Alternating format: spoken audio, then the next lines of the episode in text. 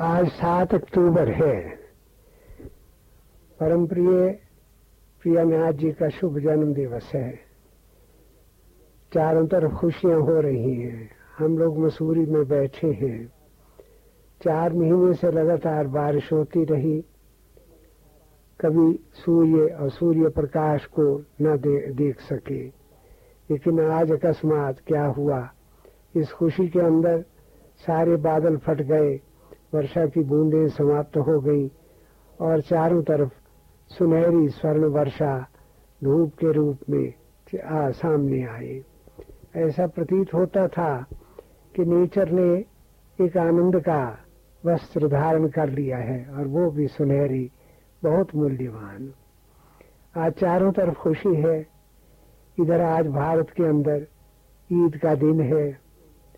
बहुत अनेक लोग आज उस खुशी को कि जिन्होंने रोज़े रखे थे, उसके बाद ईद को मना रहे हैं। रोज़े का मतलब क्या है? कि जिस्म को खुराक का न देना और पानी का न देना। और जब अंदर उसके साथ साथ ये भी है कि दिल के अंदर कोई ख्याल ऐसा ना आए कि जो ईश्वरी इच्छा के विरुद्ध हो। तो चारों तरफ़ गोया खुशियाँ ही खुशियाँ हो रही हैं। नेचर भी खुश है और लोग भी खुश हैं। और आज सबको स्वतंत्रता मिली है, छुट्टियाँ हैं, दुकानें बंद हैं, दफ्तरों के अंदर काम नहीं हो रहे और लोग अपने अपने कामों की तरफ़ जा रहे हैं।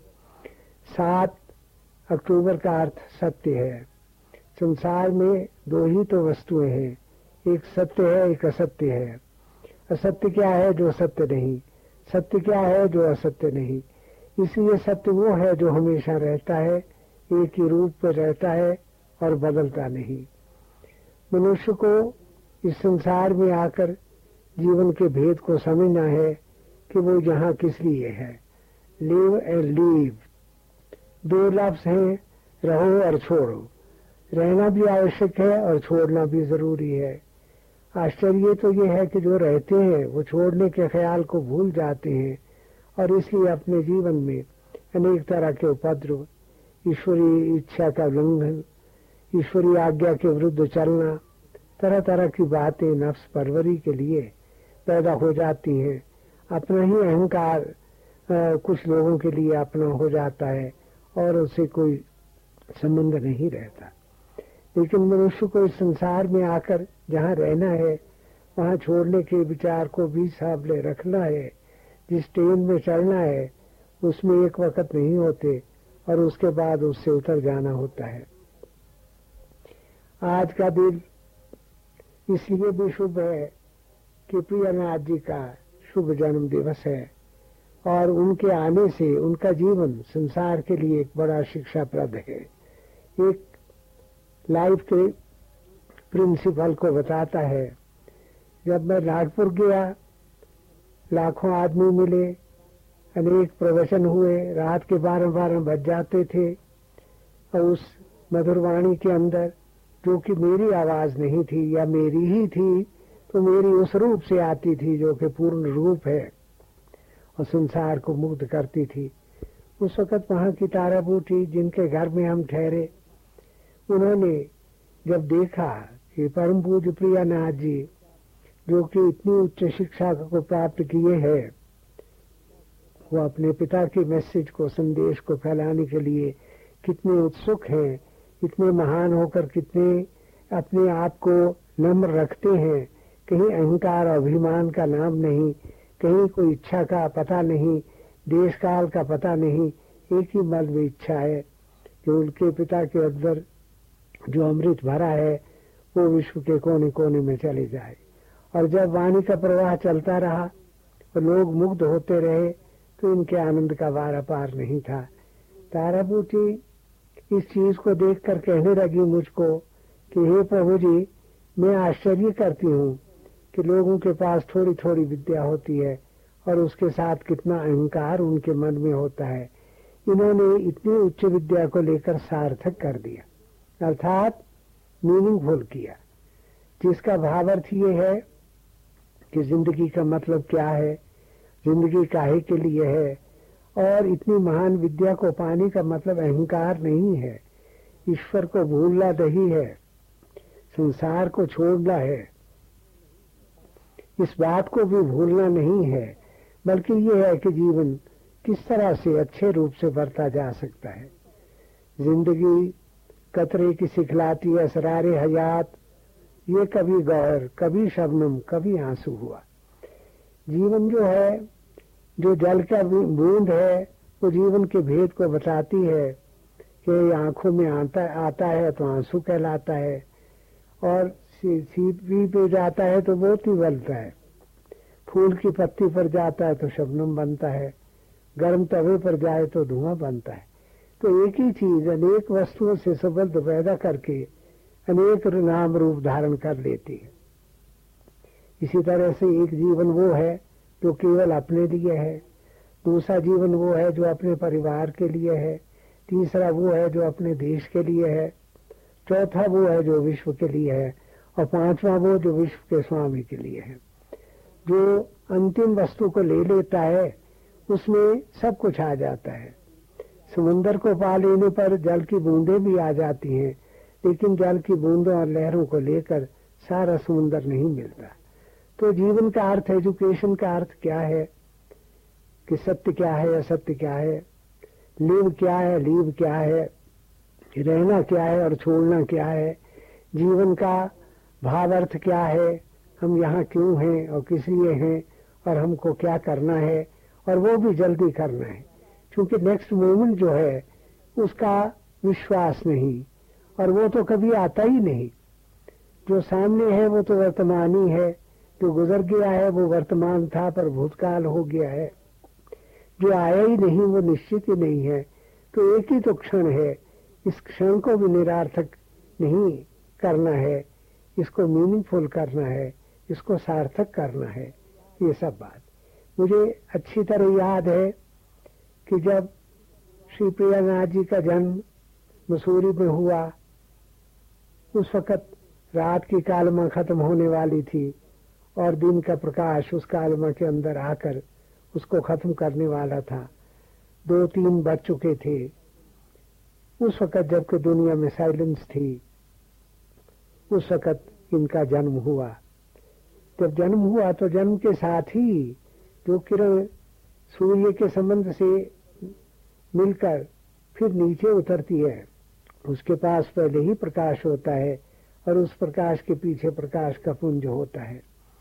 तो जब अभी कुछ ही दिनों के थे तो हमारे परम भक्त इकारर खन्ना राम रतन खन्ना रजिस्ट्रार लखनऊ यूनिवर्सिटी जिनको के आंतरिक प्रेम मिला था, जिनको आंतरिक संबंध मिला था, जब मैं सड़कों पर चलता था तो वो पीछे से उन रजकलों को कि जहाँ मेरे पाँव पड़ते थे, उठाकर आँखों को लगाया करते थे और कहा करते थे, तू कोहले बीन से माँ खा के आस्तान शुमास कुजा रवीम बफरमा अजी जनाब कुजा क्या मेरे मालिक, जब तेरे तेरे चरणों की धूली मेरे नेत्रों का सुरमा है तो बता इस दरबार को छोड़कर मैं कहा जाऊँ? क्योंकि जब मैं यहाँ से मुँह फेरता हूँ तो मैं अंधा हो जाता हूँ, और जब यहाँ पड़ा रहता हूँ तो मुझे सब कुछ मिलता है। जिनको ये दृष्टि थी, जिन्होंने संबंध जोड़ा और अंत तक जोड़े रहे, उनको जब पता लगा कि श्री प्रियानाथ जी का जन्म हुआ है तो बड़ी उत्सुकता के साथ वो दर्शन के लिए आए। आते ही अभी कुछ ही दिनों के तो थे, सर्दी के दिन थे और मसूरी थी, और यही अक्टूबर के दिन जो कि ठंडे होते हैं। देखते ही उनके मुँह से शब्द निकले, oh he is simply wonderful कि ये तो एक ऐसा मालूम होता है कि आश्चर्यजनक एक मूर्ति, विभूति विश्व के अंदर आई है। और जिस प्रकार चंद्र की कलाएँ बढ़ती हैं, ये बढ़ते चले गए। यहाँ एजुकेशन ली तो उसमें फ़र्स्ट आते रहे। ये कॉलेज में फ़र्स्ट आते रहे, यूनिवर्सिटी में फ़र्स्ट आते रहे।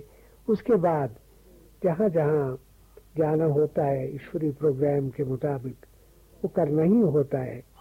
रिश्ता दर गर्दन, अफगंदा दोस्त नी धर जाके खातर खाए मेरे प्यारे ने मेरी गर्दन में एक धागा डाल दिया है और ले जाता है खींच कर वहाँ, जहाँ की उसकी मर्ज़ी होती है।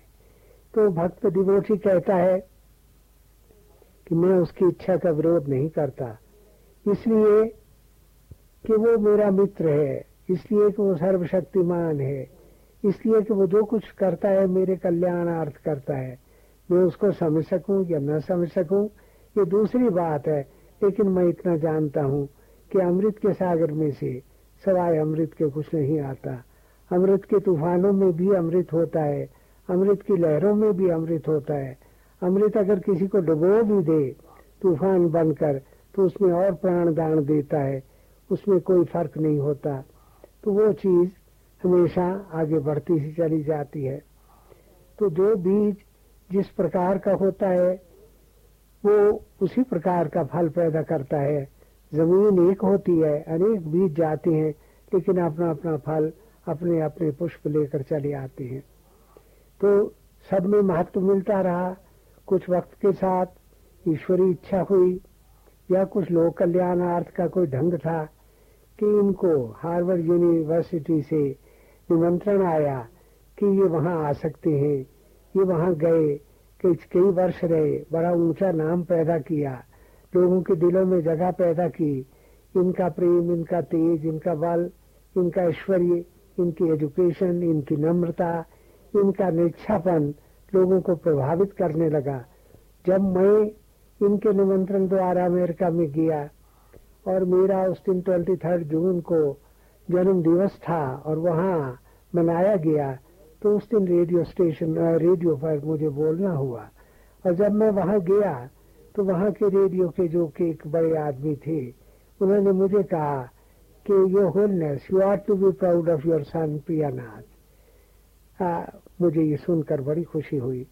वहाँ जब मैं था तो एक डॉक्टर विनिक थे, जो कि जाहिरी रूप में उस तरह ईश्वर को नहीं बालते थे कि जिस तरह लोग मानते हैं, ज़ुबान से मानते हैं, दिल से नहीं मानते।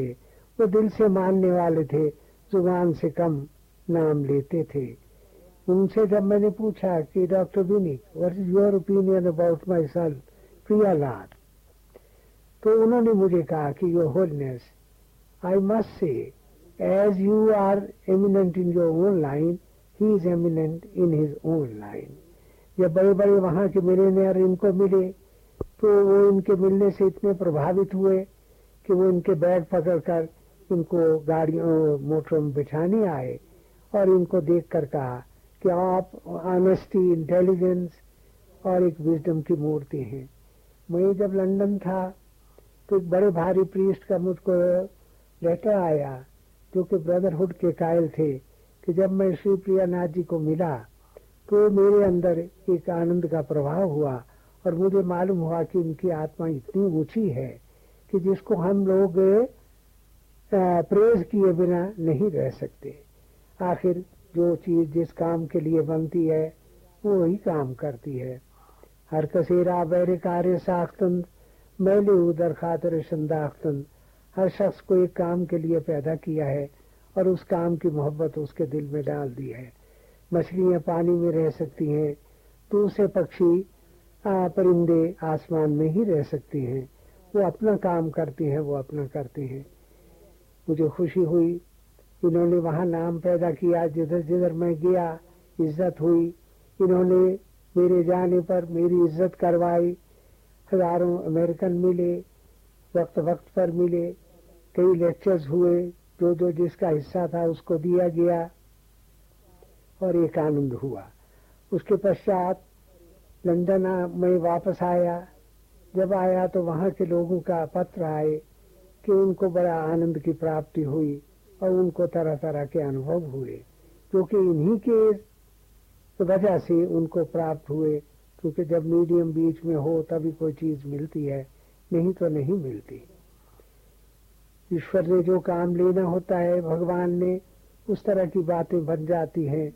किसी वक्त अकल को पता लगता है कि हम ठीक नहीं कर रहे, या ये ठीक नहीं हो रहा, लेकिन उसके पर्दे के अंदर कोई तरक्की होती है। तो लिखा है कि घर फलक कार्य तो रहा बरहम जनत जामे रहो। जामा रहा, खैया साजत, कथा बहरे दोख्तन। अगर आसमान और जमाने की गर्दिश, आपके कामों में खलल अंदाज हो, आपके कामों को ठीक न होने दे तो आप घबराए नहीं। क्योंकि दर्जी जब कीमती कपड़े को कैंची से काटता है तो उसका मतलब उसे खराब करना नहीं होता है। उन टुकड़ों को निकाल कर इन बाकी टुकड़ों को जोड़कर, एक अच्छा सूट बनाना होता है। जिसको पहनकर पीछे खुशी होती है। कुछ बेतरतीबियों में से तरतीबें आती हैं, कुछ काले बादलों में से बिजली के चमक निकल आती है, कुछ तूफानों के अंदर से मोती आ जाते हैं, कुछ जीवन की बातें जो कि समझ नहीं आती, उनके अंदर से कोई ऐसी बातें निकलती हैं कि जिनमें ईश्वरी इच्छा अपना प्रोग्राम सामने रखती है और उसे पूर्ण किया करती है। जीव अपने प्रोग्राम बनाता है। लेकिन जो जीव, जिनका मन अत्यंत शुद्ध होता है, वो प्रभु के यंत्र बन जाते हैं और यंत्र बनने के पश्चात उनका हर कार्य। दिखता तो ऐसा है कि इंसानी सूर से आता है, लेकिन अंदर उनके भगवान ही की प्रेरणा होती है या वो सब कार्य भगवान ही के रूप से होते हैं। जब सूरदास ने वंशी को पूछा कि बांसुरी तुम में ऐसी क्या बात है कि भगवान कृष्ण तुमको हर वक्त मुख से लगाए रहते हैं। तुम्हारी कीमत तो दो पैसे भी नहीं। तो उन्होंने कहा कि मैं क्या जानूं? जो मुझको मुख से लगाए रहते हैं, ये उनकी बड़ाई है। लेकिन अगर आप मुझसे पूछते हैं कि वो ऐसा क्यों करते हैं, मैं उनके मन की तो नहीं जानती। लेकिन इतना ज़रूर कह सकती हूँ कि मैं अंदर से खाली हूँ। संभव है इसलिए उनको प्रिय लगती हूँ। अर्थात जो जिसका अपना अहंकार निकल जाता है, अपना ईगो निकल जाता है, अपनी सेल्फिशनेस निकल जाती है, अपनी सेल्फ निकल जाती है, वो ऐसा यंत्र हो जाता है कि वो प्रभु का यंत्र होता है। उसकी हर आवाज़ भगवान की आवाज़ होती है, उसकी हर क्रिया भगवान की क्रिया होती है। देखने में यह आता है कि मनुष्य बोल रहा है, अंदर ईश्वरी शक्ति बोलती है। शान सुबहान है, इंसान बने बैठे हैं दीदा दानिस्त है, नादान बने बैठे हैं। ऐसा उन लोगों से होता है। अब रहा ये कि एजुकेशन क्या थी, कुछ बातें बनी। महामातेश्वरी जी का देहांत लंदन में हुआ। इनको उसी वक्त जब वहाँ से चलना पड़ा, मोटरें सड़कों पे छोड़ दी, सामान छोड़ दिए। हाई एजुकेशन का जो कि फाइनल स्टैंडर्ड था, उसको उसी तरह वहाँ रखा और रखकर ये चले आए। और आने के पश्चात इनके आगे एक प्रश्न पैदा हुआ कि माँ, मातेश्वरी जो कि इनके शरीर की रक्षा अब तक करती रही, अब वो तो है नहीं तो अब इनका ध्यान कौन करेगा इस जिस्म के अंदर जो खजाना पड़ा है, उसको ज़ाया नहीं होना चाहिए। तो ये मेरे साथ ही भारत लौट आए। ये उम्मीद थी कि ये थोड़े दिनों में फिर वापस चले जाएँगे और वहाँ अपनी रिसर्च वर्क को और अच्छे रूप से करेंगे, लेकिन इनकी रिसर्च अभी तक वो तो है ही है। और वो होगी और हुई है, जितनी हुई है, उसकी तारीफ़ सबने की है अमेरिकन ने की और लोगों ने की, भारत के विद्वानों ने की बड़े बड़े विद्वानों ने ये कहा कि जो जितना उच्च विद्या इनके पास है, वो भारत में किसी किसी के पास होगी। लेकिन एजुकेशन का मतलब क्या है? सत्य और सत्य को समझना। और सत्य के लिए जो कि सात है, सात अक्टूबर है, उस सत्य के लिए अपने आप को लगाए रखना और उसके लिए अपनी शक्तियों को खर्च करना। तो उसके पश्चात इनको पता लगा कि सुखा पिताजी के शरीर की रक्षा की ज़रूरत है। अब करने को तो कोई भी आते, सब आए, अपने अपने भावों के साथ आए, लेकिन कुछ लोग अपने संबंधों में भी लगे थे। उधर उनको टाइम देना था। तो इन्होंने अपना सारा टाइम इधर लगाया, लगाकर मेरे शरीर की रक्षा की। बीमारियों में साथ दिया, तकलीफों में साथ दिया, किताबों को इतना सुंदर बनाया, उसके तर्जमे किए ट्रांसलेशन किए, ताकि और विदेश में भी, विदेशों में भी पता लगे कि रूहानियत क्या चीज़ है स्पिरिचुअलिटी क्या चीज़ है स्पिरिचुअल हस्ती क्या चीज़ है, आखिर नाथ क्या चीज़ है, और उसके अंदर क्या चीज़ है, ये लोगों को पता लगना चाहिए। लेकिन आप जानते हैं कि हर बड़े काम के लिए त्याग करना पड़ता है। फूल जब खिलता है पहले बीज के रूप में, ज़मीन में जाता है और जाकर वहाँ मिटता है और मिटकर अंकुर बनता है। फिर जब आता है तो कांटे आ जाते हैं। तो ख्याल तो होता है कि फूल आने वाला है, लेकिन कांटों को देखकर वो घबराता नहीं और इंतज़ार करता है और उसके पश्चात वो पुष्प निकल आता है और उसके इर्द गिर्द उसके चाहने वाले पक्षी घूमने लगते हैं। तो इन्होंने जो वहाँ का कार्य ये पीछे कर दिया और इस कार्य को आगे लिया। वहाँ ये प्रोफेसर रहे, पढ़ाते रहे। इनके विद्या, इनके पढ़ाई का तरीका बड़ा विचित्र था। इनके गायन की प्रशंसा थी। इनके जोक्स इतने अच्छे थे कि हज़ारों की तादाद में अमेरिकन हंसने लगते थे और हँसते ही चले जाते थे। और वाणी का प्रवाह इतना सुंदर होता था। कि हर एक इनकी विद्या की ऑनेस्टी की ट्रूथ की दयानदारी की ब्रेवरी की, सब लोग तारीफ़ करते थे। और वो तारीफ़ स्वाभाविक थी, लेकिन ये ना तो किसी की तारीफ़ को सुनते थे, न किसी की बात तारीफ़ से घबराते थे। ये जानते थे कि जो कुछ मैं हूँ, वो हूँ ही हूँ। इस बीज के अंदर एक पुष्प पड़ा था, उसको निकलना है और विश्व को निकलना है। और विश्व को देखना है और देखकर उसको समझना है कि जीवन का अर्थ क्या है। जब जीवन का अर्थ जीवन का न होना है तो इसको सुंदर रूप से जाने देना चाहिए कि जहाँ तक कि हमारी शक्तियाँ, हमारा बल अगर ईश्वरी कार्य में आ जाए, और ईश्वरी कार्य कौन? जिससे लोगों की आत्माओं को शांति मिले, जिससे लीव और लीव का अर्थ पता लगे कि रहने का अर्थ क्या है और जाने का क्या है, हमारे जीवन के पश्चात क्या है और जीवन के साथ क्या है। हमको इसी नाव में बैठकर सागर के पार जाना है और सागर के पार जाकर इसी नाव को छोड़ देना है। लेकिन एहतियात करनी है कि वो नाव रास्ते में ही कहीं तूफानों के अंदर घूमना हो जाए, ताकि अंतिम हमको पता लगे। आज बड़े बड़े बुद्धिमान रहने का प्रयत्न करते हैं, जाने को भूल जाते हैं। हमारे महाराज, श्री बाबा जी भगवान कभी कभी ये शेर कहा करते थे इंतखाबे कि दुनिया और कुबा कर दम। वो क्या है? ला ताल्लुक मुर्दनस्तो ला तकल्लुसन कि मैंने दुनिया के अंदर एक निचोड़ निकाला है सिलेक्शन सारी विद्या की। और वो क्या है? कि जब तक रहे, ला ताल्लुक होकर रहे। रहे सब में, लेकिन मन को जोड़ कर ना रहे। और जब और जब जीवन काटे, छोड़े तो एक ऐसा छोड़े कि जैसे गाड़ी में बैठकर सबसे मिलता, हंसता, खेलता हुआ मनुष्य नीचे उतर आता है और अपने घर की तरफ़ चल देता है। और जब तक रहे, वक्त को काटने की कोशिश करे। क्योंकि अच्छे ने भी निकल जाना है और बुरे ने भी निकल जाना है, दिन ने भी निकल जाना है और रात में भी निकल जाना है। इसलिए ज़्यादा न तो सुख से संबंध पैदा करे, न दुख से घबराए, क्योंकि सुख को आकर चले जाना है और दुख को भी आकर नहीं रहना है। आया है तू जहाँ में मिसाले शरार दे, दम दे न जाए हस्ती अदा पाए। धार दे। मनुष्य, याद रख कि तू दुनिया में ऐसे आया जैसे बिजली की चमक है। कहीं ये ज़िंदगी धोखा न दे जाए। वाबम पर सरे आबम, जो बुनियादम चे में पुरसी। हवा तादर सरे दारम, दरी वैराना आबादम। कि मैं पानी के ऊपर एक बुलबुला हूँ, मेरी बुनियाद क्या पूछते हैं? जब तक हवा मेरे सिर में है, मैं कायम हूँ जब निकल गई तो कुछ भी नहीं। हवा हस्ती से अपनी बस यही कहता हुआ गुजरा तमाशा था, हवा दे, एक गिरह दे दी थी पानी में। जब बुलबुला फूटता फूटने लगा और फूटता था तो उसके आवाज़ आई कि क्या था, एक खेल था। पानी ने हवा ने पानी में गांठ बाँध दी थी। वो गिराट फूट गई और निकल गया, और सब हुआ। तो इसलिए आज श्री प्रियानाथ जी से जिनका शुभ जन्म दिवस आज नेचर ने मनाया, मसूरी में मनाया, अपनी स्वर्ण वर्षाएँ की, और उधर आज ईद का दिन भी आया, जो कि लाखों मोहम्मदन और लाखों लोगों ने खुशी मनाई। रमज़ान के बाद, रोजों के बाद एक अच्छे दिन आए कि खुशी आई कि खुशी का हकदार वही होता है कि जो पहले नफ्स खुशी कर ले, अपने अहंकार को मिटा दे और उसके मिटने के ऊपर वो ताकत आती है।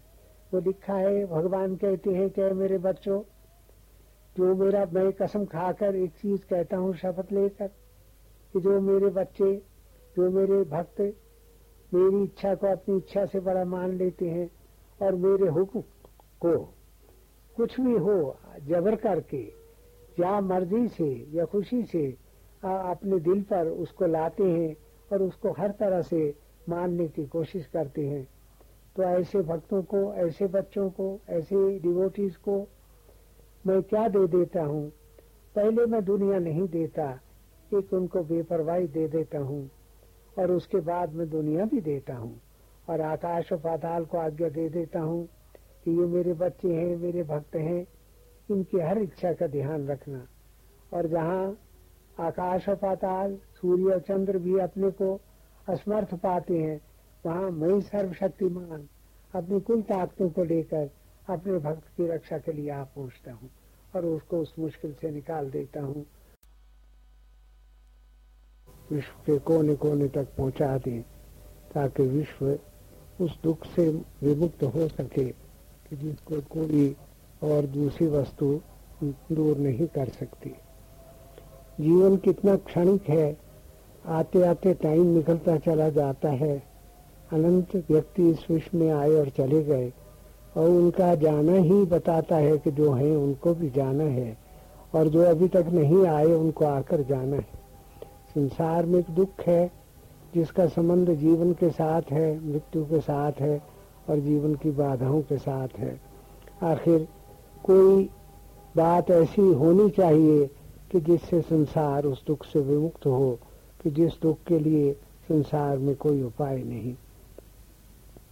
लेकिन जैसे वाणी जीभा के बिना नहीं निकलती, और या इलेक्ट्रिक लाइट जो है बिना बल्ब के नहीं आती वैसे वो देवी प्रकाश बिना शरीर के आए, कैसे अपने आप का विकास करे और कैसे लोगों के ऊपर अपना आप प्रकट करे? श्री प्रियानाथ जी के मन में ये निश्चित बात हो गई कि उनके पिता के अंदर वो महान शक्ति है और वो, उनके संदेश में वो महान वस्तु है जो संसार को अत्यंत दुखों से दूर बचा सकता है। और इसी भाव को लेते हुए उन्होंने एक बड़ी भारी ज़िम्मेदारी अपने ऊपर ली कि शरीर की रक्षा करना किसी भी ढंग से आवश्यक है। चाहे उसके लिए कितनी भी कुर्बानी क्यों न करनी पड़े। आश्चर्य ये है कि लोग फल तो चाहते हैं, बीज बोना नहीं चाहते, सुख चाहते हैं, सुख के उपाय के लिए दुख उठाना नहीं चाहते। और ये मार्ग कुर्बानी का है, जो बीज मिटता नहीं, वो उगता नहीं। कौन सा उगता है जो मिटता है? मिटना भ्रम है, उगना निश्चित है। उस भ्रम में आकर लोग उससे डर कर परे हटते हैं और नतीजा ये होता है कि वो अंतिम वस्तु से भी भिन्न रहते हैं। इधर मसूरी आए, मसूरी आने पर स्वास्थ्य बिल्कुल सुंदर था, ठीक था। ये था कि अब थोड़े दिनों के अंदर चले जाएँगे और नीचे उतरेंगे। लेकिन यहाँ आने पर ही अकस्मात इस शरीर के ऊपर इस प्रकार की तकलीफ़ आई कि जो मनुष्य के लिए सहन करना कठिन थी। जिसको कोई भी ताकत मनुष्य के रूप में सहन न कर सके। इस सहे पीड़ा को लेकर कई महीने गुजर गए, जब श्री प्रियानाथ जी को पता लगा कि उनके पिता इस दुख से निकल रहे हैं तो वो बिल्कुल घबरा गए और घबरा कर उन्होंने दिन रात इस कार्य को अपने ऊपर लिया। खाना अपने हाथ से बनाना शुरू किया, जल अपने हाथ से देना शुरू किया। टाइम में रेगुलरिटी की हर दवाई औषधि को देखने लगे। यहाँ तक के भक्तों को चेतावनी दी कि ये समय है कि वो अपने प्रभु के लिए अपनी प्रार्थनाओं को ऊँचा करें, हवन करें, यज्ञ करें, ताकि उनकी प्रार्थनाएँ भी उसमें शामिल हों और इस शरीर की रक्षा पूर्ण रूप से हो सके। जिस प्रकार सूर्य के प्रकाश को रात्रि का अंधकार खा जाता है, रात्रि नहीं चाहती कि सूर्य उदय हो, उसी प्रकार नए आसुरी बल कभी नहीं चाहता कि दैवी बल का प्रकाश हो क्योंकि अगर उसका प्रकाश होगा तो ये नहीं रहेगा। लेकिन वो अपने वार करता है गुप्त प्रकट रूप से इधर इस कोमल शरीर पर जिसके साथ अनेक आत्माएँ बधी हैं और जो आ, हर प्रकार का सुख लोक और प्रलोक का इसी शरीर से लेना चाहती हैं उनके सामने ये बात का आना कि ये शरीर दुर्बल हो रहा है, निर्बल हो रहा है, रातों भर नींद नहीं आती, इस प्रकार की पीड़ा है, सब कुछ है, कैसे प्रियानाथ जी सहन कर सकते थे? वो उनके लिए असंभव था। हाँ ये हुआ कि वो जिस शरीर के पास आकर लोगों के दुख दूर होते हैं, उनके कष्ट दूर होते हैं, मृतक लोग जीवित होते हैं, मुर्दा दिल ज़िंदा हो जाते हैं, आज स्वयं वो कष्ट उनके शरीर पर आया है। कुछ गलतियों के कारण कुछ सेवकों की गलतियों के कारण, कुछ ज़िम्मेदारी लिए हुए के कारण वही उसकी बातें बनी और बनकर शरीर के ऊपर एक असह पीड़ा आ गई। कई महीने गुजर गए, दिन गुजरे, रात गुजरे। श्री प्रियानाथ जी ने भी एक फैसला कर लिया कि इस दुख को हम मिटाकर ही रहेंगे, चाहे कुछ भी हो। इस रात्रि को मिटना ही होगा। सब गुरेजा होगी आखिर जलवे खुर्शीद से। ये चमन माबूर होगा। नगमे तोहीद से। इस प्रकार आसुरी बल को ये ख्याल था कि मैं शरीर को खत्म कर दूँ, इस शरीर को आगे बढ़ने न दूँ फिर कई रातें ऐसी गुजरी कि सांस गिन गिन कर इन्होंने टाइम काटा। मैं जब लेटा तो ये जागते थे। मैं जब कभी सो भी गया तब भी ये जागते थे। हम तन मसरूफ हुए। और मसरूफ होकर ये किस वस्तु को कायम रखना है? भक्तों को खबरें गई, उन्होंने हवन यज्ञ शुरू किए कॉन्स्टेंट प्रेयर्स शुरू की। ये जानते हुए भी कि उन्हीं से हमको सब कुछ मिलता है, फिर भी हमारा पाठ उनके लिए क्या है, वो उस पाठ को करने लगे। और इधर श्रीनाथ जी ने ललकार कर आसुरी बल को कह दिया कि मेरे खुदा है, कुफ की हरकत में खंदासन, फूकों से ये चराग बुझाया न जाएगा। कि आसुरी बल, निश्चय कर ले कि तू इस देवी बल को मिटा नहीं सकता। ये याद रख कि जो नास्तिकता है उस आस्तिकता के ऊपर हंस रही है, लेकिन आस्तिकता नास्तिकता के ऊपर हंस रही है कि तू इसको मिटा नहीं सकती। ये दीपक महान है और इन छोटी छोटी फूकों से ही बुझेगा नहीं। हज़ारों सूर्य का प्रकाश से भी ये प्रकाश बढ़कर है। बादल आएँगे, ऊपर पड़ेंगे, लेकिन वो खत्म हो जाएँगे। रात्रि आएगी वो खत्म हो जाएगी वो उस पर रह नहीं सकेगी। अंतिम यही हुआ कि ये ललकार काम, कामयाब हुई और हो रही है, लेकिन अभी तक भी जैसे रात्रि के दो तीन बजे के करीब अंधकार दूर होने लगता है, फिर भी थोड़ा थोड़ा प्रकाश आने पर भी अंधकार दिखता रहता है, लेकिन अंतिम उस अंधकार को जाना ही होता है। तो श्री प्रियानाथ जी की मेहनतें सफल हुई इम्प्रूवमेंट शुरू हुई। भक्तों की प्रेयर्स में ताकत आई, जो कि श्री प्रियानाथ जी के द्वारा डाली गई थी। हवन यज्ञ हुए, वो भी तो सब चीज़ें होनी चाहिए थी। आसरी बल को पाँव लड़खड़ाने लगे। मालूम हुआ कि अब वो ठहर नहीं सकता। तूफ़ान रुकने लग गए कि उस नाव को डुबो नहीं सकते। खजान जो थी, वो चुप होकर जाने लगी कि अब बाहर सामने आ रही है। अब इसको कोई रोक नहीं सकता। ये सब आएगी। तो उस वक्त ये कहना ही पड़ा कि वो चीज़ कहाँ रुकेगी कि जिसको अभी अपना काम पूरा करना है और काम पूरा नहीं हुआ। तो श्री प्रियानाथ जी की इस मेहनत को देखकर एक मेरे दिल से दुआएँ निकली, मेरे दिल से शुभकामनाएँ निकली कि इतनी महान एजुकेशन को लेकर श्री प्रियानाथ जी ने अपने ऊपर कौन सी ज़िम्मेदारी ली। आज मैं जिसके ऊपर सारे विश्व का भार है उनका भार श्री प्रियानाथ जी पे गया। लेकिन इन्होंने ये नहीं चाहा कि उसको अपने तक ही रखे, भक्तों को भी उसमें हिस्सा देने के लिए उनको खबरदार किया कि याद रखो, ऐसा न हो कि वो सो जाए और खजाना लुट जाए। ऐसा न हो कि उनकी आँख लग जाए और हीरे जवाहरात जो है कोई उठा के ले जाए, वो भी चौकन्ने हुए। उनकी भी प्रार्थनाएँ आई कि जो दुख अपने ऊपर डाला है, उसमें हमको भी हिस्सा दिया जाए। ताकि हम भी उसमें कुछ अपना शरीक हो सके और होकर बता सके कि हम आपके हैं और आप ही के रहेंगे। तो इसमें कभी नहीं हो फ़र्क आएगा। तो आज श्री प्रियानाथ जी की मेहनतों के अंथक मेहनतों से चार महीने हो गए, लगातार करते हुए, खिलाना, पिलाना, सब कुछ अपने हाथ से करते हुए, अभी शरीर में थोड़ा बल आया। आज मुझमें कहाँ ताकत थी कि मैं इतना बोलता लेकिन फिर देखिए अंदाज गुलफानी गुफ्तार। रख दे कोई पैमाने सहबा मेरे आगे। जब मुझे ख्याल आया, इनकी अनथक मेहनतों का, इनकी हाई एजुकेशन का, इतने त्याग का, कि जो ये वहाँ रहते तो हज़ारों लाखों करोड़ों कमाते, लेकिन उस सब का त्याग करके इन्होंने अपने ऊपर एक ज़िम्मेदारी ली कि अपने पिता की लाइट को बुझने न दें, इस आसरी बल को खत्म कर दें और यहाँ तक खत्म करें। कि ये फिर दोबारा ना आए। हर रात जाती है, सूरज आता है, फिर रात आती है। अब जो रोशनी आ रही है, उसके बाद फिर रात को नहीं आना है। अब जो बाहर आ रही है, उसके बाद खजा को नहीं आना है। अब जो प्रेम की धारा है, उसके बाद घृणा को नहीं आना है। अब जो ईश्वरत्व का राज्य है सामने, उसके आगे सारा आसुरी बल को झुक जाना है और यही उसकी लाइट है। याद रखो कि जो जीवन में एक प्रणाम प्रभु के आगे कर लेगा, उसके लिए मृत्यु एक क्या होगी? एक समाधि होगी।